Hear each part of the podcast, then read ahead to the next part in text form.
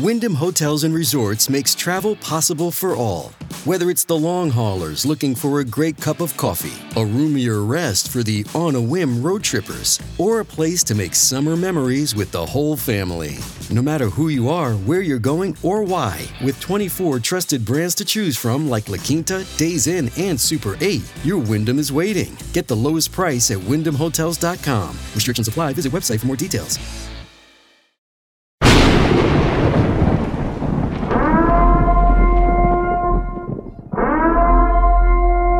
Warning The Savage Nation contains adult language, adult content, psychological nudity. Listener discretion is advised. And now, the world's most exciting podcast, The Savage Nation, home of borders, language, culture. And here he is, New York Times best-selling author and National Radio Hall of Fame inductee, Michael Savage. Welcome to the free version of the Michael Savage podcast, and I'm going to keep it free for all of you. But there are many of you who would love to be able to listen to my show without any ads.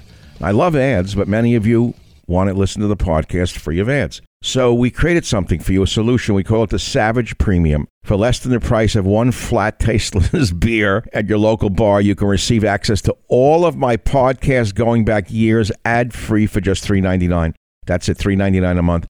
You'll get not only my ad free podcast, but you will also occasionally receive access to material that is exclusive for members only. And I'm going to give you the list in a minute of what you've, what you've missed. You're going to get an occasional monologue from me, maybe a reading from one of my novels, sneak peeks of interviews before anyone else hears them, archive pieces dating back to 1994. Many things that come up, you're going to get exclusive access to Michael Savage material. Details can be seen on my website, michaelsavage.com.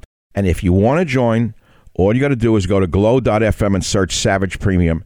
That's glow.fm and search Savage Premium. Now, you will always have access to my free weekly podcast. I want to be clear about that. That's my promise to you. But if you want less ads and more Savage, join the Savage Premium Club today and never miss a spoken word of mine.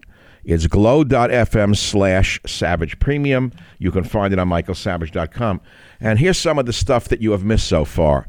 Michael Savage reading from his best selling novel, Countdown to Mecca. My words, my voice. Savage reads from one of his lost journals, Fiji, 1968. Savage's first drive time show, Hour One. My interview with the Jewish gangster, very popular. I uh, read from my first written published article, Who is at the Helm, from 1965. It's heard nowhere but on my premium site. I read passages from my novel, Abuse of Power. Uh, we replayed Fat Al's Tuna. My Savage show from 324.94, the earliest show in the archive, 324.94.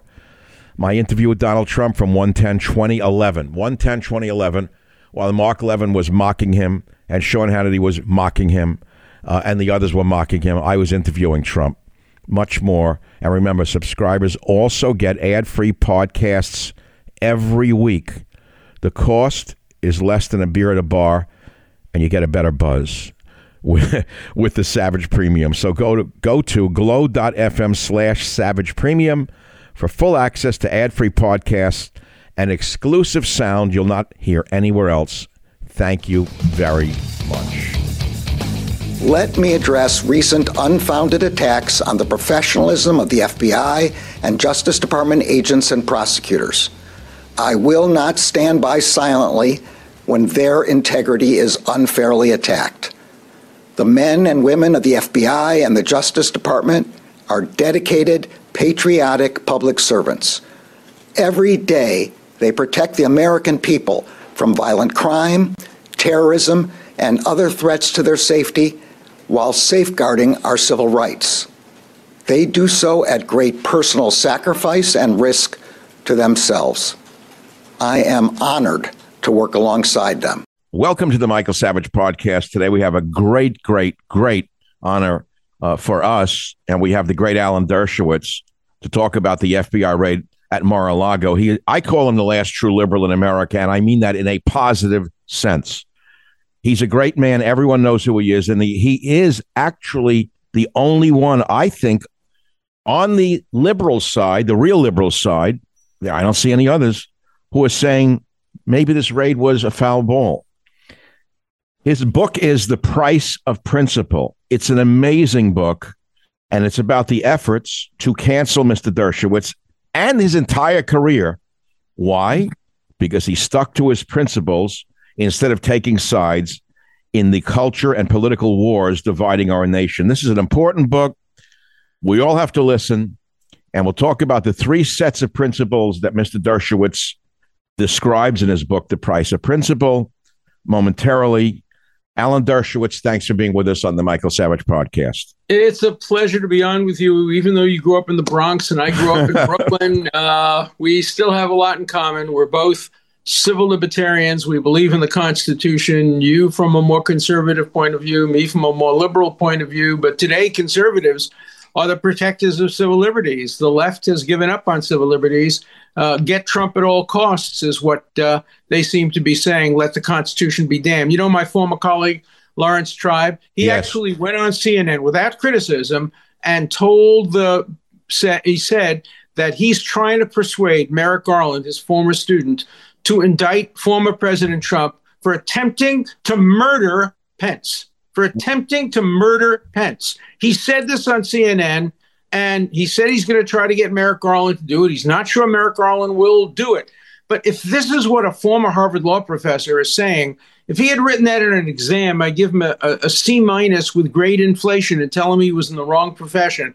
But Tribe and others like that don't care. The Constitution be damned, the law be damned. Just get Trump. Why? That's the what way. What is the madness, ends. Alan? What is the madness about Trump? Well, I think they think he's destroying America. And look, I don't want to get into a debate about that. I don't vote for Trump. In fact, the reason I want him to run again, I don't want anybody to stop him from running next time because I want to have the American right to vote against him. I voted against him twice and I'll vote him against him a third time. Okay. I defended him, but Fair I want enough. the right to vote against him, just like you have the right to vote for him and no bureaucrat should take that right away from us.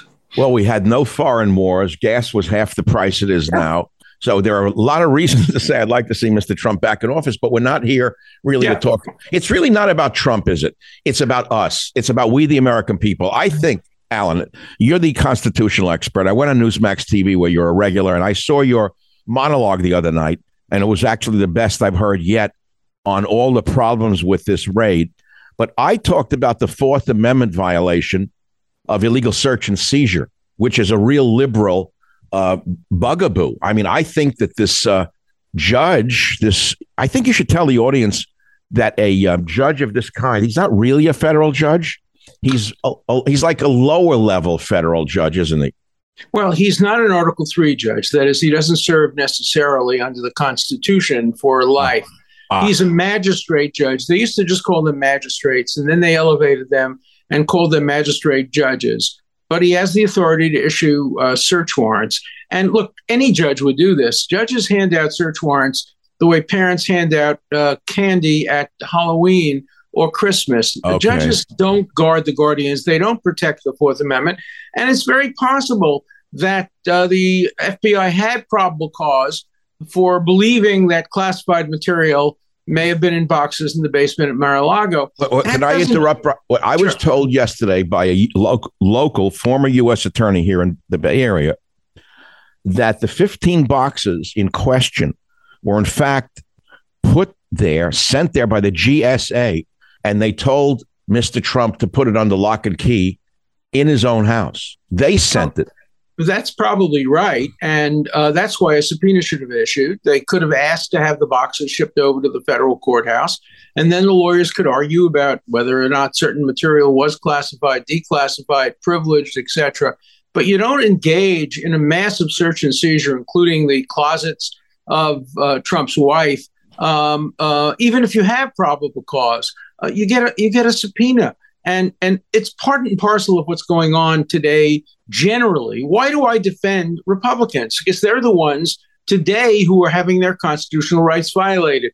Paul manafort uh, uh, stone uh, uh, uh others they get who arrested. was, who they was the man who was the man the wonderful man i'm sorry i don't remember his name i'm not trying to disrespect him who they put leg shackles on. N- at N- s- Peter, Peter Navarro. what the hell was Uh, that about? Well, it's about intimidation. You know how my clients get arrested? I get a call from the U.S. attorney saying, say it's a Monday. Oh, by the way, at four o'clock to this afternoon, your client was indicted. Do you mind bringing him in tomorrow? We'll arraign him at nine. And I say, no, tomorrow's a busy day for me. Can we do it on Wednesday? They say, oh, that's fine. Bring him in on. Wednesday. We'll we'll we'll grant bail. Uh, then we'll have a trial. He's presumed innocent. That's the way the system's supposed to work. You don't go and arrest people and put them in shackles unless you have a reasonable basis for believing they're a flight risk Oh, or a God. danger to the community. How is Paul Manafort a danger to the community? How are these guys How- dangerous? how's to Peter? Navarro a danger to the community? He's a wonderful man. Yeah, I don't know these guys. I'm not defending them as. But, Alan, we I'm heard about- the Constitution. We Yeah. heard about we heard about show trials in the Soviet Union. I was involved in them. I, I defended Natan Sharansky. I defended uh, probably 25. you defended Jewish and other Sharansky. Wait, in in Ru- Union. in Russia? I went to Russia. I went to Russia like 10 times. Uh, Huh. I filed briefs in the case. Uh, I co authored a book called Courts of Terror by Telford Taylor. We put together a great legal team. I have represented people all over the world. And I have to tell you, Uh-oh. what is going on in America today reminds me of some of those repressive regimes. I went to a trial in China a few years ago where, after the evidence was heard, only evidence from the prosecution, then they called in the masses, and the masses came into the courtroom and they voted unanimously to convict the guy. Uh, You know, that's Chinese justice. There's Iranian justice. There's Syrian justice. There's Russian justice. That's supposed to be different than American justice. And it is. American justice is much better, but it's being abused today for political and partisan reasons. That's why I wrote my book, The Price for Principle. I talk about I talk about the weaponization of the criminal justice system. It used to be by the right, McCarthy, Nixon. Now it's by the left. It's just as bad, no matter from which side it comes. And as a neutral civil libertarian who votes liberal Democrat, I'm going to be as critical of my party as I would be if the other party were doing this. Michael Savage, a host like no other.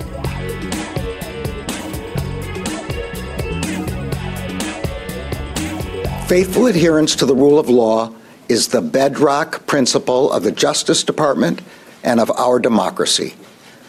Upholding the rule of law means applying the law evenly, without fear or favor.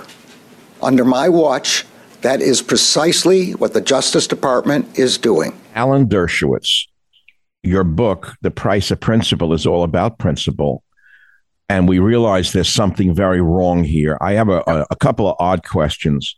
The FSB today in Russia, since you're probably far more familiar with it than I am, does the average Russian citizen today have rights that exceed those of some of us here in America today? No, I don't think so. The average Russian citizen, if they speak out, if they were on a program like I'm on a program with you and said things I said about the current government, would be arrested. So we're not. Well, wait. Hey, Alan, it's early in the year yet. Yeah. Yeah. But look, I can tell you what's happening to me. Um, because I defended President Trump, the Chilmark Library, a public library funded by taxpayer money, has canceled me and refused to allow me to speak. For years and years and years, I was the most popular speaker in the library. I talk about Jefferson, I talk about free speech, I talk about Israel. Where, where, where is this? At Harvard? No, no, no. It's in Martha's Vineyard, where a lot of Harvard professors come I for see. the summer, and a lot of Hollywood people come for the summer, which is the problem because they're all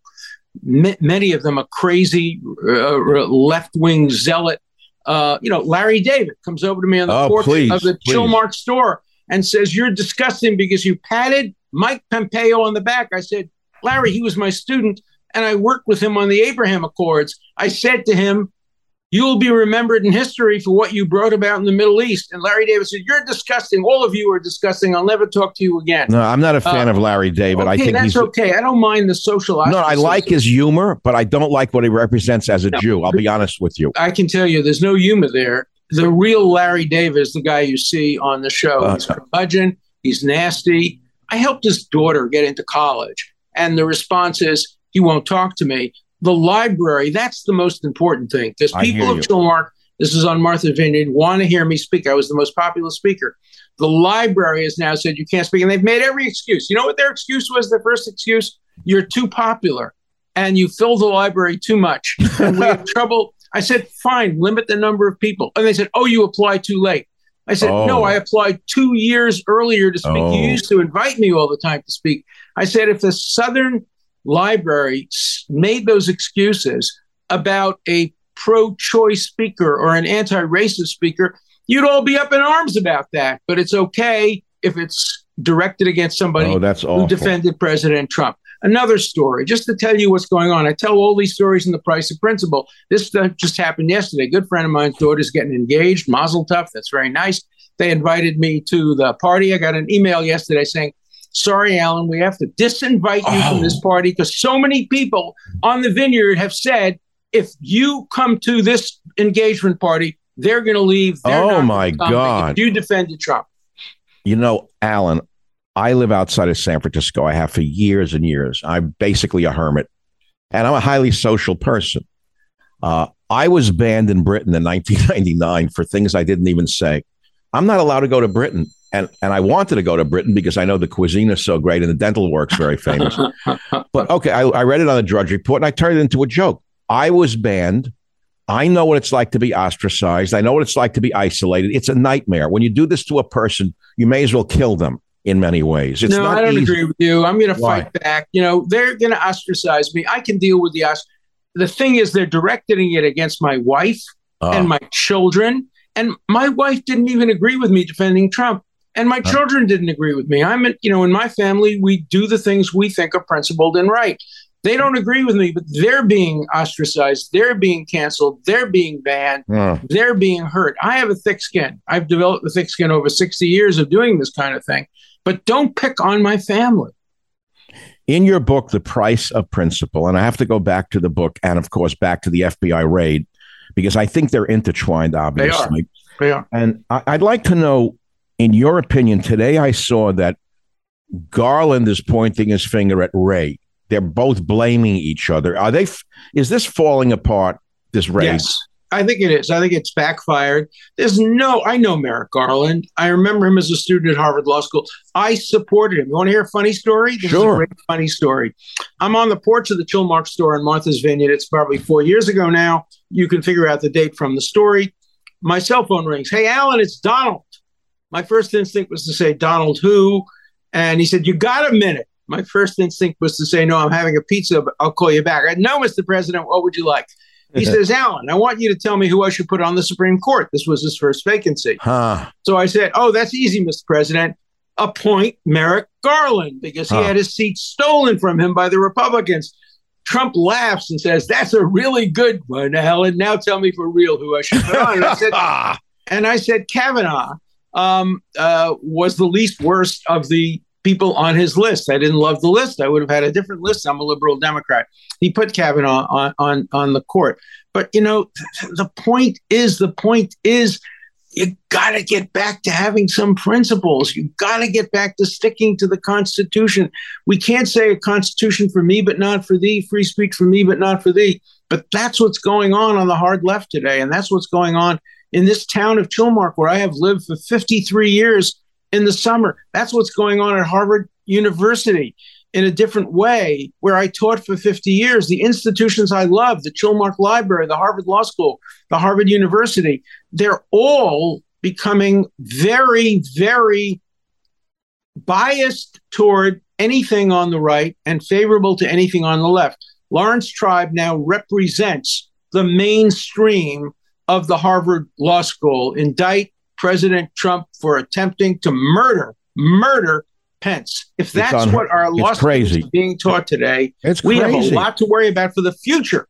Just remember, Larry Tribe is the past, but the students are the future. His oh, students oh and my students are the attorney generals of the United States, the former president of the United States, the editors in chief of the various media outlets. This is the future. And this future is going to be an unprincipled future. People are not going to stick to principle because they see what happens to me They see what happens to the few other people who stick to principles, and they don't want to go through that. My own family doesn't want to go mm. through that. No, I don't blame them. Yeah. Uh, we've all studied the Red Guard in China under Mao. We know about the young pioneers in the Soviet Union. And I think that what we are seeing is the equivalent of the Red Guard and the young pioneers emerging, according to what you're just saying. But for the moment, I need to go back to the raid on Mar a Lago. As the number one legal scholar in this country, who I admire, will this unravel? Will there be an apology? What will happen? There will never be an apology, but it will oh. unravel. It will, first of all, help Republicans get elected in the midterm. I think right. there are a lot of people who are saying to themselves, look, I don't love Trump. Um, maybe I shouldn't vote Republican. But if this is what the Democrats are doing to civil liberties and civil rights, if they okay. do it to Trump today, they can do it to us tomorrow. That's what I. Think. You know, we're not at the Red Guard yet, but you know, I went to China on behalf of Senator Ted Kennedy in 1979, and that was the tail end of the Cultural Revolution, where professors were becoming uh, the ones who took away civil liberties. And I'm beginning to see a little bit, only a smattering of that now. Laurence Tribe would have been a very, very comfortable member of the academics who put dissenting academics on pig farms and made them rehabilitate themselves, or what happened in South Africa during apartheid. We have to stand up for civil liberties. And the one good thing that's happening is many conservatives today are becoming the real bulwarks of civil liberties. You know, when I was growing up, people used to say a liberal is a conservative who's been mugged. Yeah. Um, and and and uh, uh, or a conservative is a liberal who's been mugged. Sorry, a conservative is a liberal who's been mugged. And I say that a civil libertarian is a conservative who's been audited, whose house has been searched, who's been indicted, whose kid has been picked up on drug charges.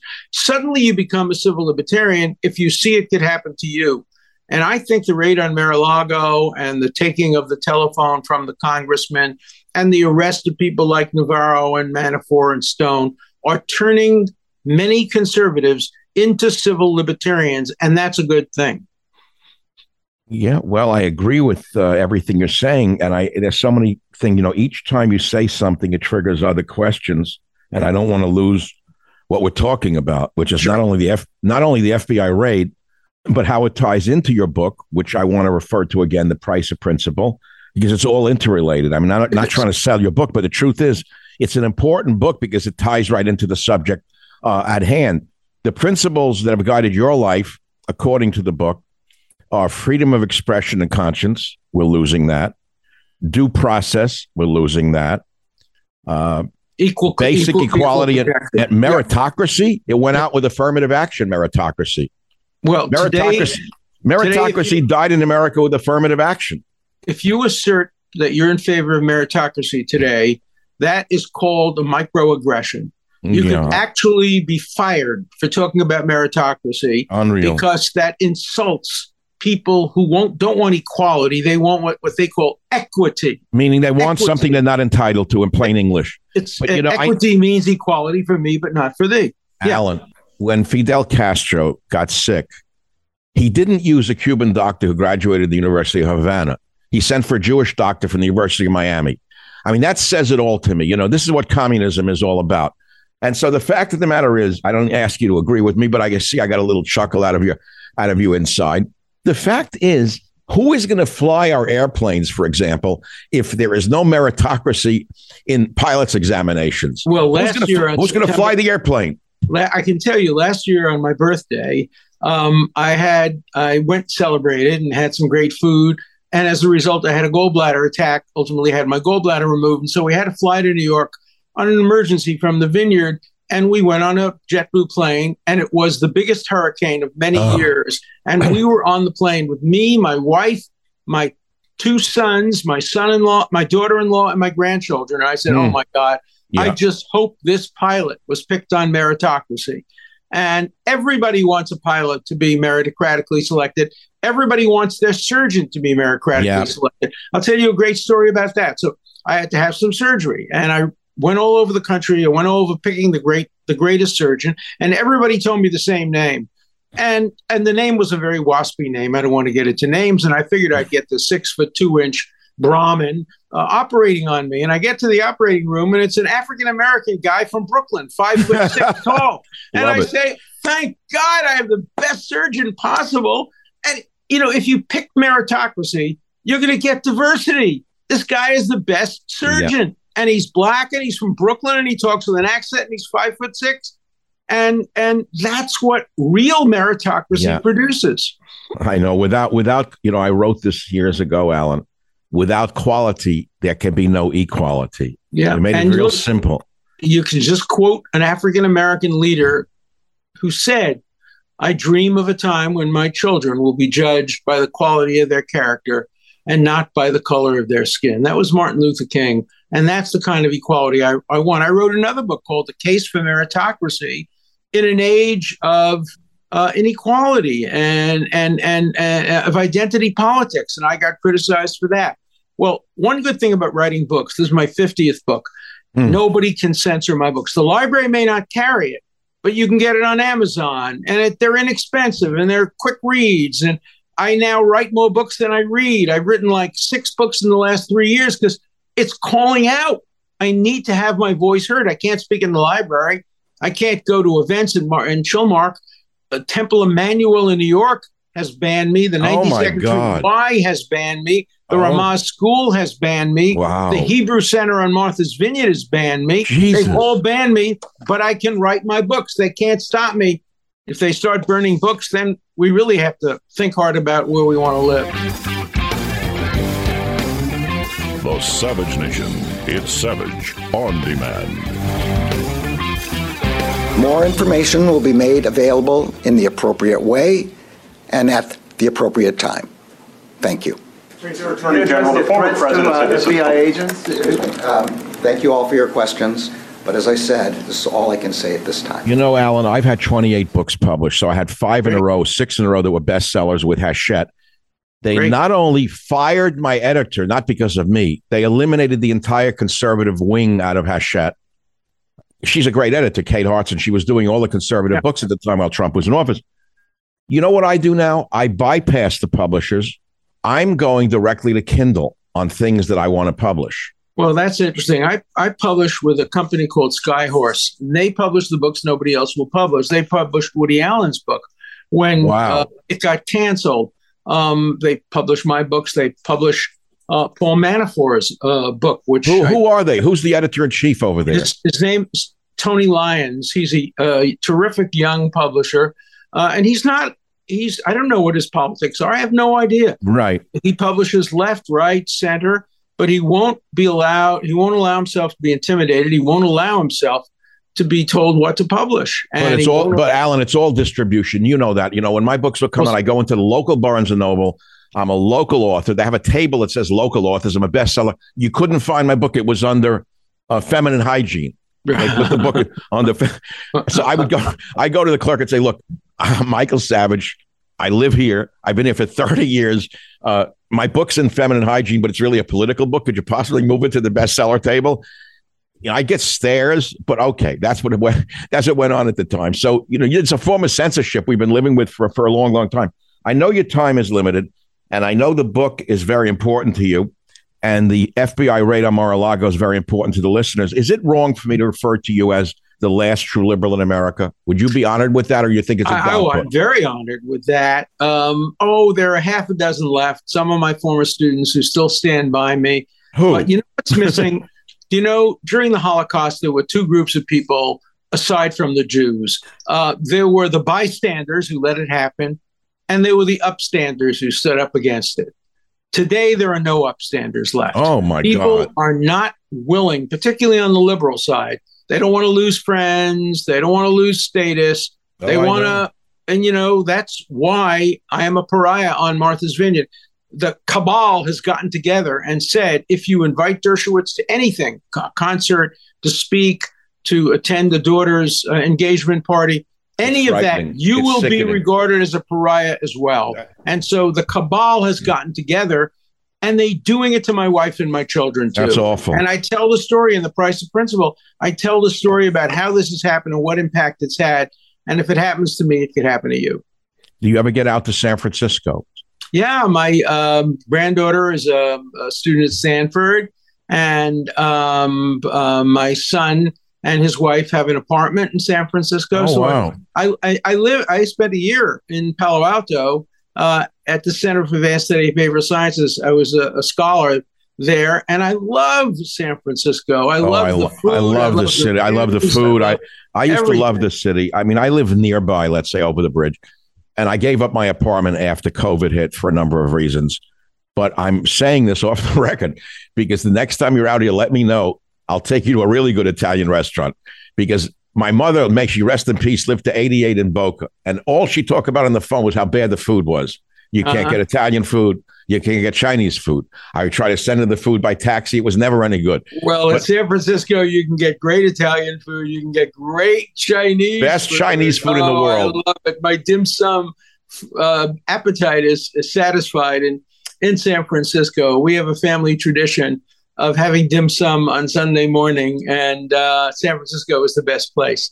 Well, absolutely. And the Hakka cuisine was really good. The clay pot cookery, very good Yeah. stuff. Yeah, yeah. But Alan, before you go, the FBI raid, I just want to close with your incredibly informed opinion. When you say there'll be no apology, I agree with you. That's one thing you'll never hear from, I think, either party. They never apologize. How will this unravel, if it will? What will happen? Well, it depends on what the government tries to do. If they try to indict the former president based on material obtained from the raid, there will be a very significant legal battle about whether that material was obtained consistent with the Fourth Amendment, whether it can be included. We also have what's going on in New York, where an attorney general who ran for office, this is an attorney general, Letitia ran James. for office, right, on the promise that she would get Trump. Yeah. And now she's trying to get Trump, and he refuses to answer questions. If I were his lawyer, I would have based the uh, opposition on a different reason, not the Fifth Amendment. I would say, I'm not answering questions that are going to be used in a campaign. I'm not going to answer questions to satisfy a politician's campaign pledge. Hmm. Get a new prosecutor, get somebody who didn't run on that campaign promise, and I'll answer the questions, but not until then. Hmm. Well, you know, I admire Donald Trump. Forget his politics, which I happen to like, because a lot of his politics are my politics, in the sense that he's a man for all seasons. At, at, at a certain level, he's a politician. However, when he was running, I happen to know for a fact he understood which way the wind was blowing, and he ran on that on that wave. He was flying on an updraft. I understand that, Mm. and we all know that this raid is going to put him back on the campaign trail. It's liable to launch him back into the White House. And when he is president again, I hope you're made Attorney General of the United Sure. States. too old for that. But let's get one more point before I have to go. The people on the left are also saying if he's convicted of Yeah. mishandling classified or presidential run. materials, can't run. They're totally wrong. The Good. Constitution provides four criteria for running for president. You have to be 35, born in America. You have to have not fought in the Civil War against the Union. A little too late for that. and you have to not have been impeached and convicted with the proviso that you can't run. Right. If those four criteria are met, Congress can't add additional criteria. It's Ah. unconstitutional. And so he can run, and I can vote against him, which I plan to do. It says, and you have to not have been impeached. He was not impeached, correct? They tried. tried. No, he was he ha- he was impeached but not convicted. Ah. In order to be disqualified, you have to be impeached, convicted, and the Senate has to add on to the impeachment and conviction, and you are disqualified from running for any office again. None of that has occurred with regard to Trump. As far as I know, he was born in Queens.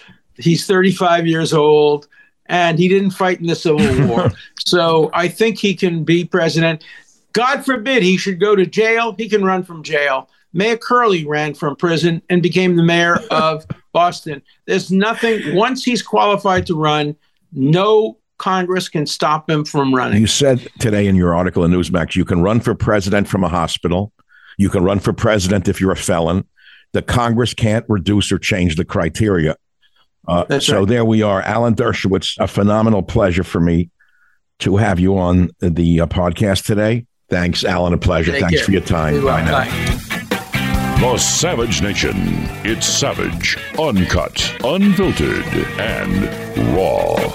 You know, I think this is an attack on our constitutional republic. I think it's an attack on the rule of law. This is the FBI being used as a political weapon against your opponents. And do I think the director of the FBI knew? Absolutely. Do I think the attorney general knew? Absolutely. I can't vouch for how far it went up, and they may have tried to keep the White House at, at arm's length. But I, I, you know, I wouldn't be surprised if the White House knew. Well, these are very dangerous times. Welcome to the Michael Savage podcast. We're talking about the FBI raid of Donald Trump's private possessions at Mar-a-Lago. It's a shock that is heard around the world. And we're speaking with John O'Connor. He's a very experienced trial lawyer, tried cases in state and federal court, served as an assistant U.S. attorney in Northern California. He has represented the United States in both criminal and civil cases. And um, he has uh, written the Fifth Amendment and State of Mind briefs for the prosecution in the United States versus Patricia Hearst. He represented the FDIC, FSLIC, and other uh, government agencies during the savings and loan crisis of the 80s. He represented W. Mark Felt regarding the revelation of his identity as Deep Throat. He's the author of the book, The Mysteries of Watergate. And he has a very nuanced approach to the dangers that we are living in today. I want to say this. It's very important. I say this to you, my loyal listeners, right at the outset. Uncensored speech, as well as private rights, are being destroyed. The lights are going out in America. The Biden gang is moving our nation backwards into the dark ages, depriving us of personal property, of free speech, dragging us into their cult of war, and the conception of the citizen as belonging to the state has become preeminent under the senile Mussolini. They tolerate no opinions but their own. The Democrats feed on hatred. And I'm giving all of you a message. We must resist the fear of speaking and expressing ourselves, the fear which now darkens the sunlight of freedom in America. I'm Michael Savage. Share this with 10 friends. Thanks for listening. Without further ado, we're speaking with a man who knows the law better than most people in the world. And we're going to talk about to me, and I was on Newsmax last night, Mr. O'Connor, and I, I made it very simple. I read the Fourth Amendment on TV because to me, the violation of the Fourth Amendment is, is germane to this. I think people have forgotten that we had jackbooted thugs called the British that caused the first American Revolution, and they would go into houses, break down the doors, seize papers, turn the house upside down, and arrest people without probable cause. And you're you're a lawyer who's an expert on this. I'm going to ask you a leading question, which is: Do you believe that there was a violation of the Fourth Amendment in this raid? Of course, they got it some crackpot judge to sign off on it, but what does that mean? Well, uh, let me hedge. Technically, it's not a violation. They got a thread. They got a thread there that they can hang their hat on, whatever you want to call it, whatever, however much my metaphor may be mixed here. But look, they weren't going after classified documents here. Anybody would be a fool who would believe that. Hmm. This was a fishing expedition. Ah. The Justice Department rules, protocols are you use the least intrusive method to get documents. Mm-hmm. The least intrusive being cooperate with the other side, which the other side was doing, which Trump's lawyers were doing. They had these agents visited down there three times. Huh. So you don't even you don't even need a subpoena. But if if you did have to have a subpoena, that would be the way to go. The problem with that is all you're going to get is the documents you should get and not the fishing stuff you want. We, we read yesterday, Mr. O'Connor, that the uh, FBI agents went through Melania's clothing. What were they looking for? Used panties? Well, probably. Uh, and that's a good example of why the execution of this thing was was really ridiculous. I mean, if you're looking for evidence of classified documents, are you going to get them in Melania's panties? This this is really stupid. John, you're an experienced trial lawyer. You've been practicing here in San Francisco since '72, and you you encounter all sorts of liberal lawyers, and I've seen cases that have been thrown out for not following probable cause. I saw a case in New York a few years ago that I talked about on the radio show years ago, where cops, undercover cops, saw a car in the Bronx that was low to the ground. They assumed it was Dominican drug dealers they've been following. They had no warrant, but they assumed there was coke in the trunk. because the trunk was the car was so low to the ground. So they arrested the guys, opened the trunk, found the coke. Case was thrown out because they didn't follow probable cause. Right. This, this is done all the time. Right. Absolutely. What Absolutely. I'm saying is, in San Francisco, drug dealers were allowed to go back on the street by Chesa Boudin over and over again. What is the crime here that Trump committed that they were alleging? What crime did he commit?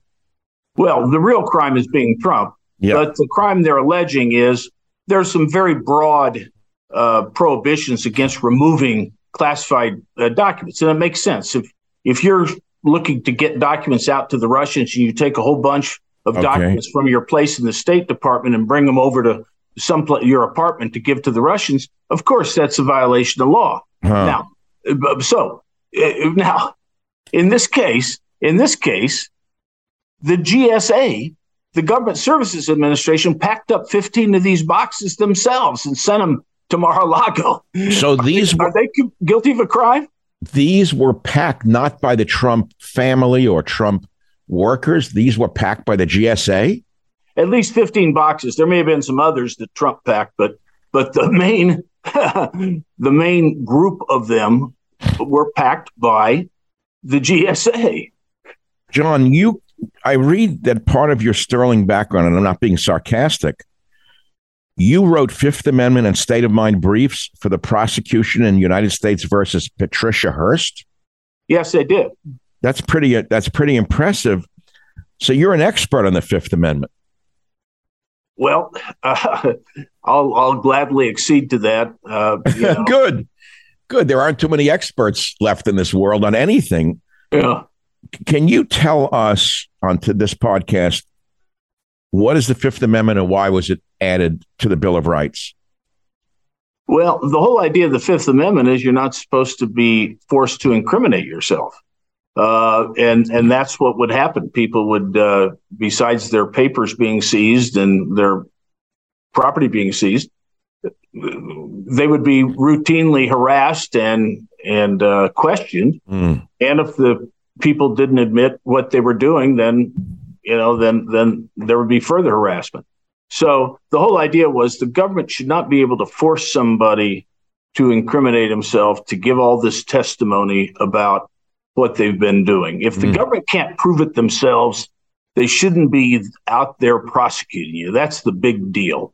You're you're a government of uh, that's supposed to respect the rights of the people. That's who's who, who's your boss.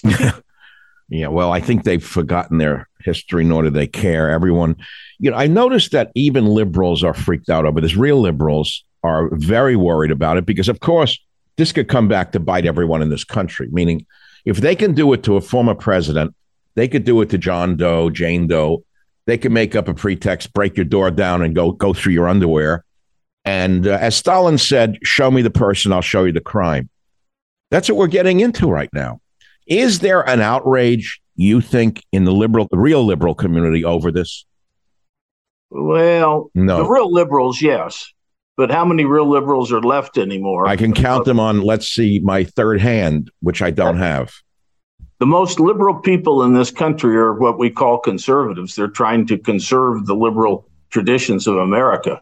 There are oh, very d- few on the left that are true liberals anymore. They're oh, Well, Der- authoritarian. Dershowitz, I would consider a, a classic liberal. right. And I saw him on Newsmax TV where he actually made, he says, I'm a liberal. I voted for Obama. I voted for Hillary.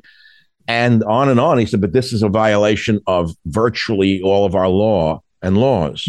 I would say he's a true liberal. I would think he's the only, Yep. he's the only public one I've seen. That's right.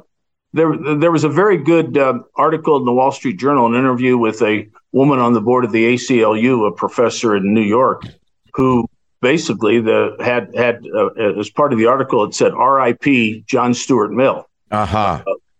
And that's what's happened to the country. Free speech and liberty of thought uh, are are just being uh, abolished in this country. Where where is the ACLU? Normally they would jump to the defense of anyone who was violated like this, and they oh we know they hate Trump. But have they issued a statement about this that you know of, Mister O'Connor?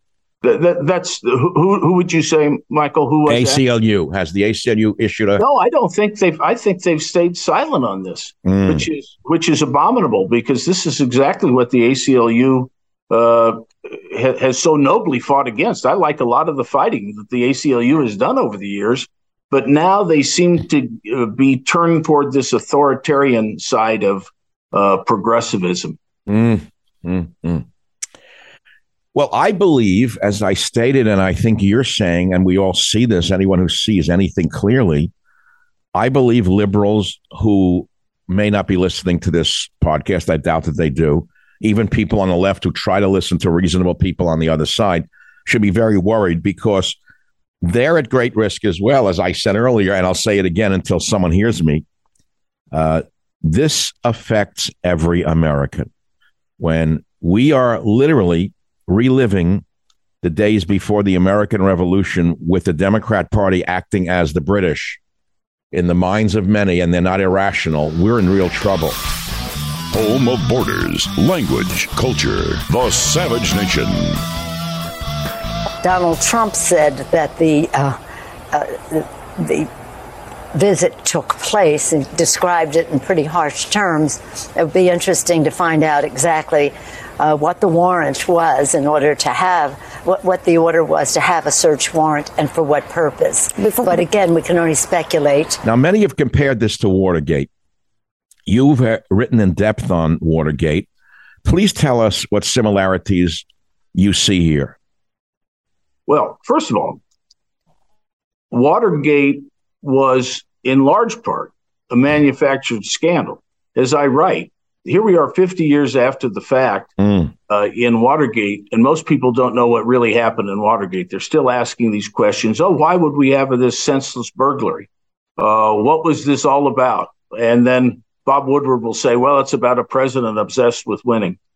But really, the real essence in my mind of Watergate was looking back on it, and I was always a big Washington Post fan, mm. uh, that the media manufactured a, a, scandal to to some degree. Now, Nixon did did not cover himself in glory. He's uh, advised by a conflicted counsel named John Dean, yep. who was really more concerned about John Dean than Richard Nixon. But but nonetheless, the Post did not tell the public, and they did not tell the White House, who did who who knew much less than the Post, what was really going mm. on so, well, you wrote a book called The Mysteries of Watergate What Really Happened, and you represented a man named W. Mark Felt, who was Deep Throat. Right. So yes. you know an awful lot about it. What what is that book about, The Mysteries of Watergate? And why does well, it matter? I tell, does it still I mean, sorry, it why is it still relevant in this case? Well, because we 50 years after the fact, our most impactful political scandal, the only time a president's been removed in our history, ah. we still do not know the truth about Watergate. I'm not making this up. This is not it's it's it's obvious facts that I have put together that the Post never reported. I explained to people in the book why it is that none of us knew it. I didn't. I, I followed this pretty closely. I didn't know any of this. Huh. And and yet now I've that I've unearthed everything, I understand how I was kept in the dark, and as any intelligent reader would have been. And to me, that's really the lesson of Watergate. It's not about this terrible abuse of power. Compare, Michael, compare uh, Richard Nixon's actions, and his one of his aides sent a, a letter saying that Edmund Muskie used the word Canuck in uh, at one time. Oh, that's terrible. That's terrible. You're sabotaging his campaign. Now compare that to what Hillary Clinton and, and James Comey did to Trump in mm. 2016 on RussiaGate. So uh, Watergate is always held out as this standard against uh, which all scandals are measured. Uh, and but it's now going to have a different meaning if people understand what happened. When you say worse than Watergate, what does it mean? Well, well let's Maybe, for the people who are listening. There are probably younger people listening, Mr. O'Connor, who don't even know in, in a short version what was the Watergate scandal. Well, the Watergate scandal was that some people broke into the Democratic National Committee. They're all associated with either the White House or the Committee to reelect the president, okay. apparently. and and and the Nixon White House covered up any attempts to find out who was who uh, higher up, what higher up authorized the burglary. And who did the burglary? G. Gordon Liddy, if I recall. Yeah, G, he was the head of the team, G. Gordon Liddy and Howard Hunt. And they broke into the DNC looking for some kind of information that allegedly the Republican candidate or candidate could have used against them, right? That's it. Right. And and everyone posits that it was for the election. But here's the problem. Mm. This had nothing to do with the election. It had to do with they were listening to naughty boys talking to naughty girls down the street. Mm. And the CIA was had a had a program that they wished to be uh, legalized by going through this. So the CIA was involved, but so was uh, a couple lower White House aides who who, who thought they would get uh, brownie points by getting dirt on out of town Democrats. But it had nothing to do with the election. Had nothing to do with Nixon or his inner circle. As uh, but if you read history books today, you will get the impression that this was a Nixon campaign operation, and it wasn't. Who did it? Well, John Dean was the chief guy. He was as high up as it went. He was an obscure little counsel uh, who was interested in in striving to the top. So he did it, and uh, there was plenty of money around to fund his operations. He wanted to be an intelligence guy. Oh, I get he it. understood that the way up in the White House was Mm. to gain dirt on other people. Oh God. Well, now you know you you represented the man who is regarded as the revelation of the identity as deep throat, so to speak. Right. Who do you think was the deep throat in this Trump raid? I mean, we we don't know, but do you think there was a deep throat who was saying Trump has something hidden in the basement? Oh yeah, there was they they had some sources that that would verify, and and and it really didn't take uh, a rocket scientist to get this information. Y- You read in the papers that oh Trump had this storage area padlocked. Yeah. Well, he had it padlocked because his lawyers showed the government where the documents were two months earlier, and then the government wrote him and said wrote the lawyers and said, by the way, would you secure the basement? Oh, Okay, we'll padlock it. Well, thank you very much. oh, so they make it sound like he padlocked it to hide it, when in fact the government had asked them to padlock it. That's right. Oh, so what is this? Is this again a show trial, a Stalinist show trial? He's hiding something. Uh, he's dangerous. He's got r- information from Putin in that basement. First of all, if he even did that, which he didn't, we all know he didn't. Why would he even keep it? It would have been tr- trashed a long time ago. Right, right. Well, th- his lawyers have been talking to the government for four or five months at that point. The government investigators that have been down there three times. So, yeah, this is a show trial. And, Michael, let me just remind you of this. The government uh, protocols are that sensitive political action should not be taken within 90 days of an election. And it just so happens that this particular action took place either 91 or 92 days before voting was to begin. Oh my God! So, Well, you they mean the midterm elections? It's Right, time ninety-one day. Oh my goodness! That's right. That's why they did it. And uh, and so they did a show raid. Even if they come up with nothing and never talk about it again, Trump's already guilty of hiding something. well, sure, everybody feels he is. Andrew McCabe, uh, uh, the uh, slimeball ex FBI guy, gets Yeah. on the says, "Oh my gosh, this is terrible." And I think, well, wait, maybe Andy McCabe thinks what I do. Oh, this is terrible because I couldn't believe a president of the United States would commit such a heinous crime. and it must be a heinous crime. show me the man and I'll show you the crime. Well, I've been fearing that we're moving into the Stalinist uh, purges of uh, of the 30s, and I don't think we're too far from a, a title I wrote years ago called "Trickle Down Tyranny," and it wasn't written in jest. If you were Trump's legal advisor, Mister O'Connor, what would you say Trump should do at this moment? Well, I think he should do nothing more than he's doing right now. Um, he he kept his uh, cool. Hmm. They were very measured in their responses. Hmm. I don't see if he makes a big deal out of this, everybody's going to try to say that he's hiding something. Uh, about the only thing that he could do to enlighten the public is come out with a summary of all the cooperation that they have been giving to the government here about a fairly routine matter. And I might add, by the way, that for 200 years of our country's history, uh, presidents took ownership of their papers. It's it's it's it's a, in fact most of the presidents had willed their their papers after they they took the papers from office then they would will them to their heirs mm. so it, it's not it's part of our country's tradition that presidents leave with their with their presidential papers now with richard nixon of course everybody uh, changed the norm and they passed laws that oh no the presidential papers all belong to the country but i'm not so sure you can change what probably is constitutionally implied but nonetheless that's the, the, I, I would I would let the public know how silly this is. Michael Savage, a host like no other. I do think, though, they're, they're, they're making a martyr of the former president, and if anything, elevating his chances. And the thing is, is if the mass majority of the country thinks that the government is actually using the apparatus of their uh, FBI to go after a candidate, it will make uh, him even more popular. The headline on the Drudge Report, uh, and you know, Matt Drudge has moved not to the center, but to the left. We all know that. And the headline is The Don Pleads the Fifth and it says Trump flashback. If you're innocent, why are you taking the Fifth Amendment?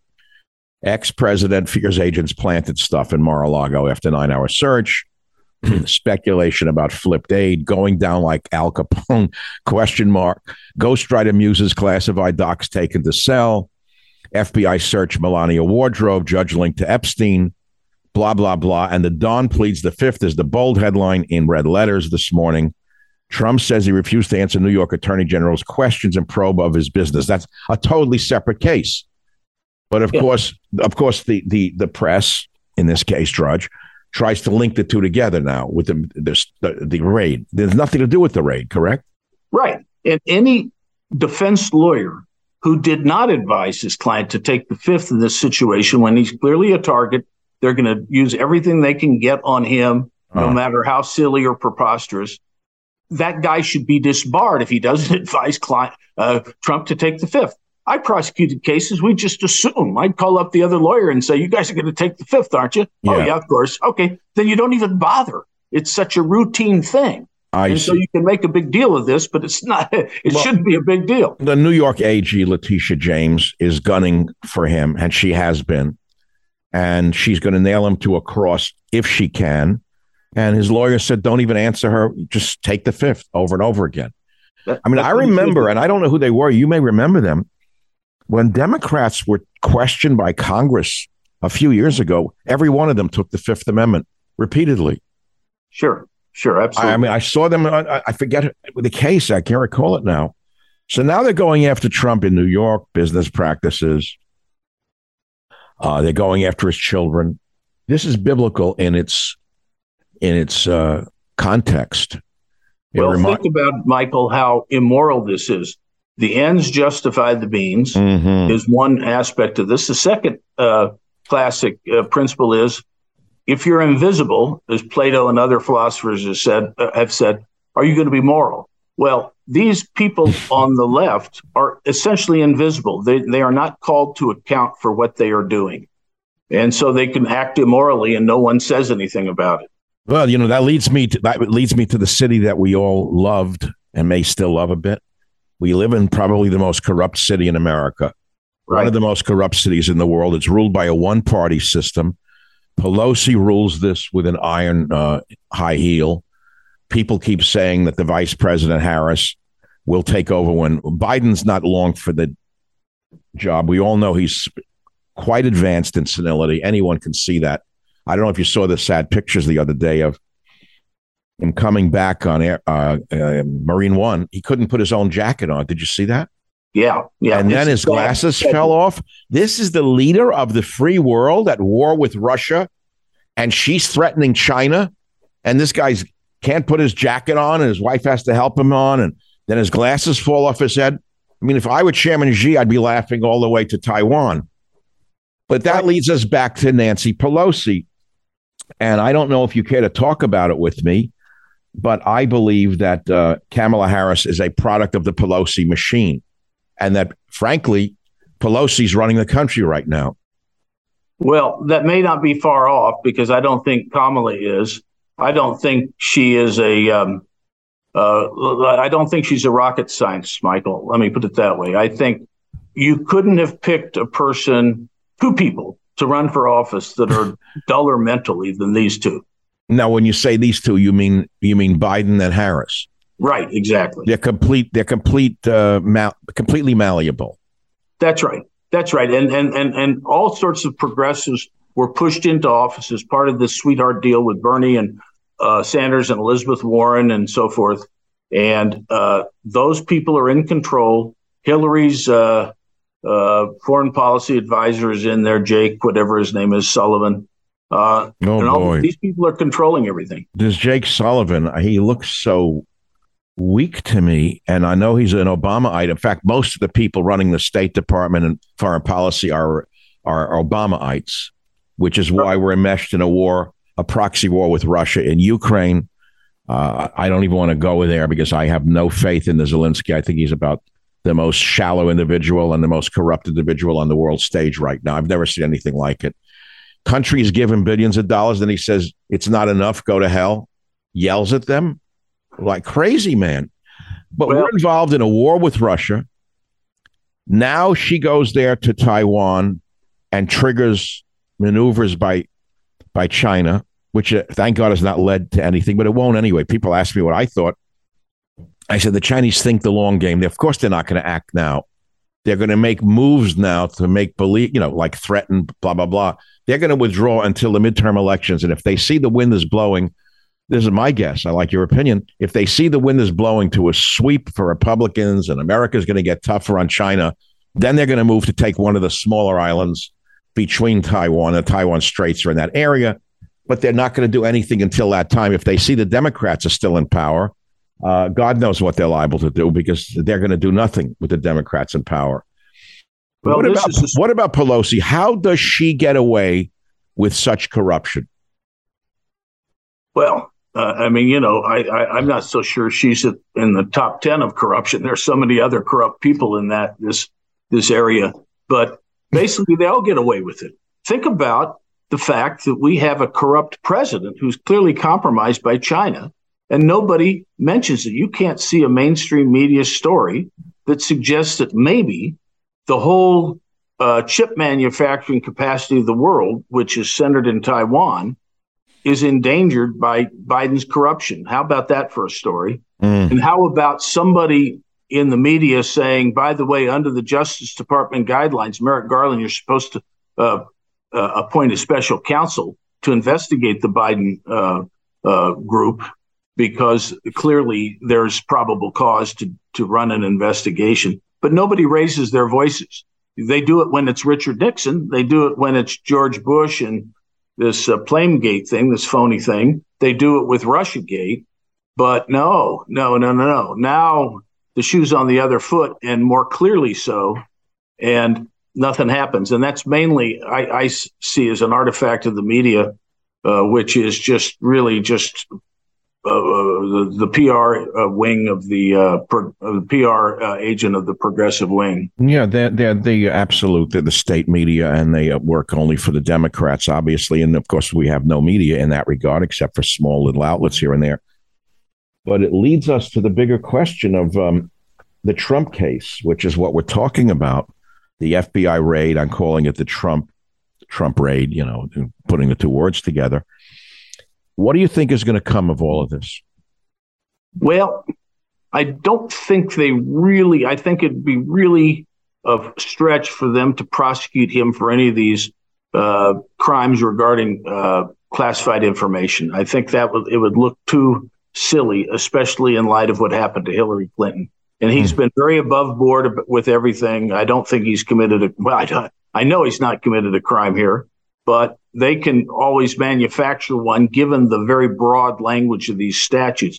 I think it would be a big mistake for Garland to prosecute him because it, it, it will look so weak. I think their big goal is to try to bring something on January 6th. That's where I think they're headed.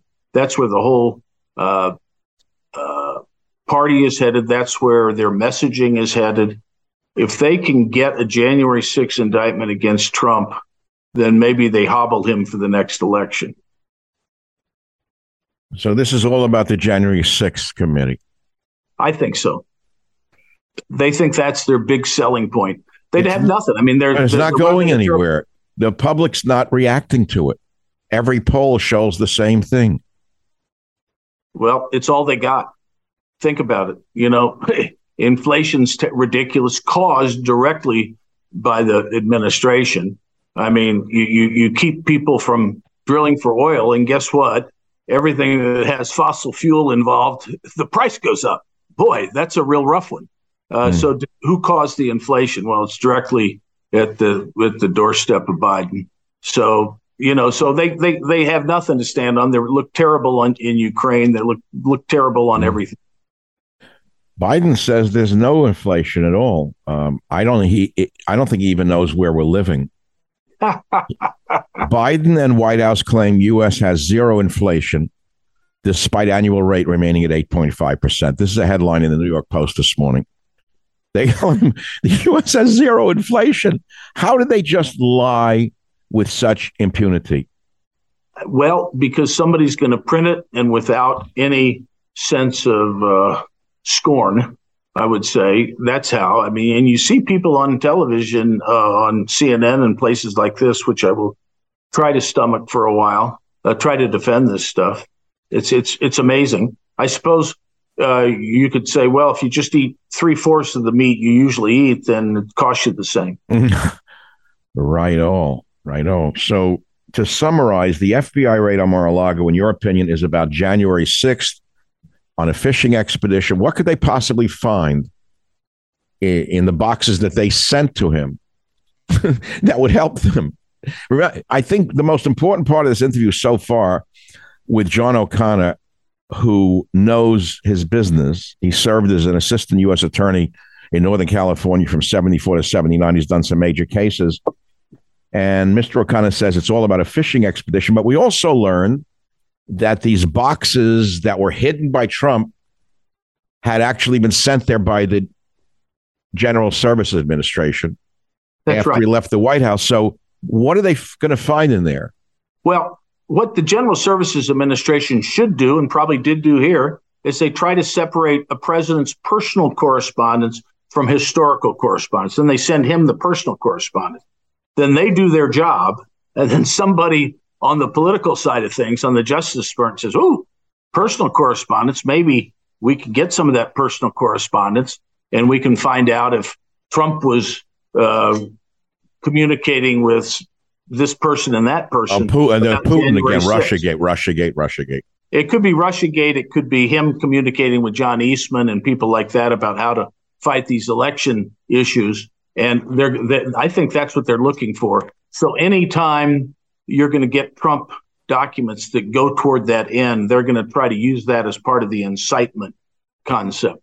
Now, the only problem they have is that uh, the Supreme Court back in the Warren Court days, which was a very liberal court in Brandenburg v. Ohio, basically said you better you better uh, have a direct incitement. You better mm. tell people directly, "I'm go burn that building."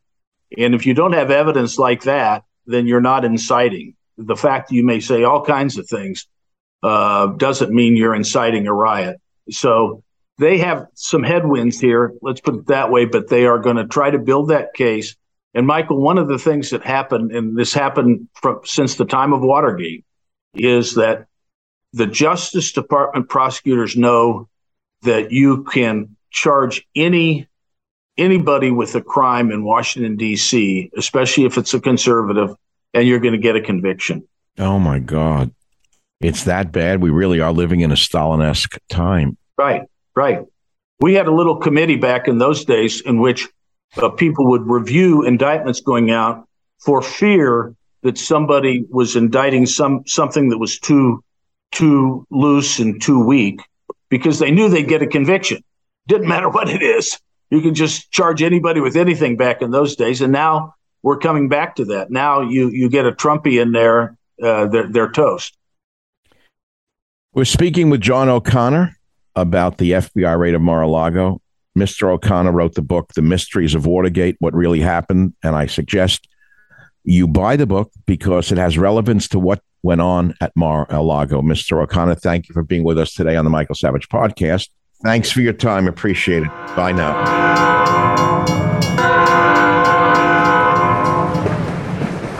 Well, thank you very much for listening to today's podcast. I hope you've enjoyed it and learned something from it. We have about 400 other episodes available for you to listen to absolutely free. You can go back into our vast library of podcasts and listen to any one of them at any time. And remember this if you want to listen to my podcast ad free, sign up for the Savage Premium membership and get access to ad free podcasts as well as some premium content from our Savage archives. How do you sign up for those ad free podcasts?